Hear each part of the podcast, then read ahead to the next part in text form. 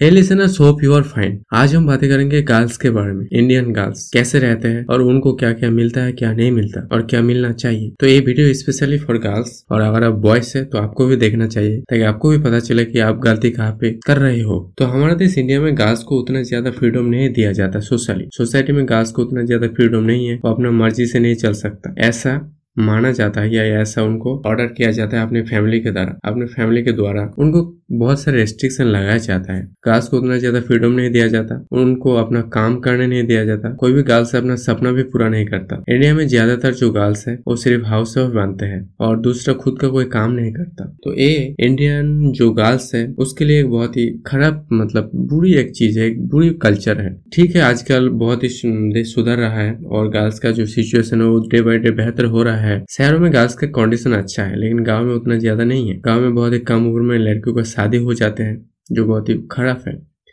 वो भी ज़्यादातर लड़के उतना ज़्यादा पढ़ाई नहीं करता हायर एडुकेटेड हासिल नहीं करता। और एज ए रिज़ल्ट क्या होता है? उनका जो बच्चा होता है या बच्ची होता है, उनको भी एडुकेशन नहीं मिलता और वो गरीब बन के रह जाता है। और ऐसे ही एक देश पीछे हो जाते हैं हमारा देश। तो गर्ल्स को फुल फ्रीडम मिलना चाहिए। उन लोगों को अपना सपना भी पूरा करना करना चाहिए। उनको फ्रीडम देना चाहिए ताकि वो लोग अपना सपना पूरा करें। गर्ल्स अगर पढ़ेंगे, तभी उसका बच्चा भी एडुकेटेड होगा और तभी देश आगे बढ़ेगा। तो गर्ल्स को फुल फ्रीडम इंडिया में देना चाहिए। इंडिया में क्या होता है कई कई जगह पे गर्ल्स को बहुत ही बुरी तरीके से पीटा जाता है, जब उसका शादी हो जाता है ससुराल में, बुरी तरीके से कहीं पे कहीं कहीं जगह पे पीटा जाता है, ऐसा होता है। शादी में डोनेशन दिया जाता है, जो बहुत ही एक प्रेशर होता है गर्ल्स के फैमिली के लिए। बहुत सारे गर्ल्स को मेंटली प्रेशर दिया जाता है, उनको अपना एक्सप्रेशन भी वो लोग एक्सप्रेस नहीं कर पाते। वो लोग खुद खुद का मर्ज़ी से नहीं चल सकता, ये तो ठीक है, अपना खुद का जो फीलिंग है वो भी वो बयान नहीं कर पाते, ऐसा होता है इंडिया में। और एज ए रिज़ल्ट क्या होता है इंडिया में गर्ल्स पीछे हो जाते हैं और आगे नहीं बढ़ पाते और देश भी इसी कारण पीछे हो जाता है। देश में 50 परसेंट गर्ल्स है। अगर 50 परसेंट गर्ल्स है, लेकिन अगर 50 परसेंट गर्ल्स पढ़े लिखे नहीं होंगे 50 परसेंट पढ़े लिखे नहीं है, कुछ काम है, कुछ ज़्यादा है, मैं आंकड़ों पे नहीं जाना जाना चाहता। लेकिन सपोज़ कीजिए फिफ्टी परसेंट पढ़े लिखे नहीं है तो फिर वो देश कभी आगे नहीं बढ़ पाएगा। ट्वेंटी फाइव परसेंट भी अगर पढ़े लिखे नहीं होंगे, फिर भी वो देश के लिए बहुत ही खराब सिचुएशन हो जाते हैं। तो यहाँ पे गर्ल्स को फुल फ्रीडम तो देना चाहिए।